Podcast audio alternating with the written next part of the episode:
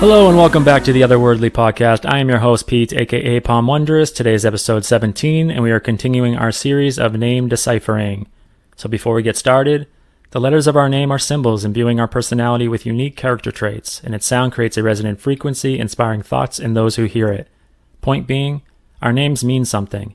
And today's person of interest, Matthew Belair.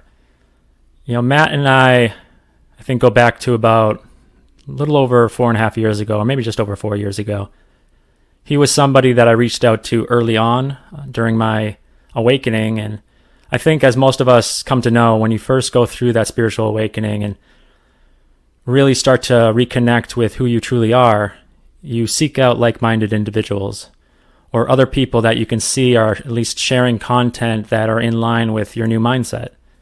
And so I stumbled across Matt's podcast, Mind, Body, Spirit, and quickly learned that he was very much in line with the direction I wanted to go. And essentially what he does is he invites guests that are sharing stories or content or, you know, science that really, I guess, pushes the limits of what we're currently being taught, really edging into metaphysical or consciousness and starting to intertwine, I think, the traditional physical sciences with some of these more metaphysical, energetic-based ideas.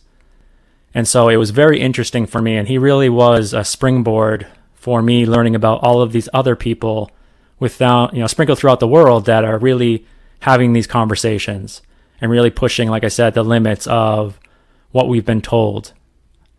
And so I certainly have an appreciation for him. He's somebody that I've corresponded with a few times, and always enjoy sharing time and space with him.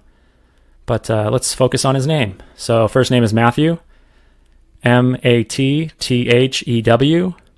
M is mental, A is not, T is Vessler game. Again, T is Vessler game, H is heightened, E is energy, and W is wave. Last name is Belair, B-E-L-A-I-R. B is being, E is energy, L is consciousness, A is not, I is incarnation, and R is return or reflect. So bringing it all together, with a mind free from material influence, your consciousness is not constrained by your vessel. So why did I suggest that? So if you look at his first name, I think you could break it down to as Matt and then Hugh. Matt, mental not, so that's really referring to the physical. T, Vessler game, again, T, Vessler game. And so I'm still trying to determine what the double T, if it's significant or not, or if it's just suggesting the vessel within the game. I'm starting to believe that maybe it's referring challenge. So there's some sort of challenge that's underway, and so it's a physical challenge. And then Hugh, heightened energy wave. And so he has that innate spark within, that fuel, that fire within that is pushing him, and maybe pushing him to the limits of physicality. And I think that's probably very much true with if you knew Matt and his athleticism, that seems to be the case. And if you look at his last name, Belair, well, being energy conscious or consciousness, and then air, not incarnation, return or reflect. And so I think that's referring to his state of being, and the energy and the consciousness that is infusing his vessel is maybe beyond where his incarnation started.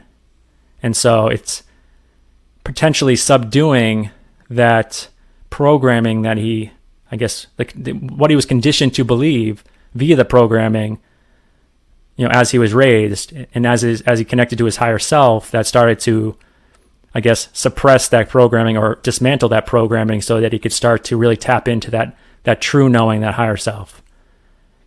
And so I, again, bringing it all together, I think it's very indicative of somebody that is not influenced by the collective, not influenced by the physicality, or at least has pushed the limits of the influence of, you know, what he's been conditioned to believe were limitations. And that's a result of that connection with the higher self. And so I'll end it there, short and sweet.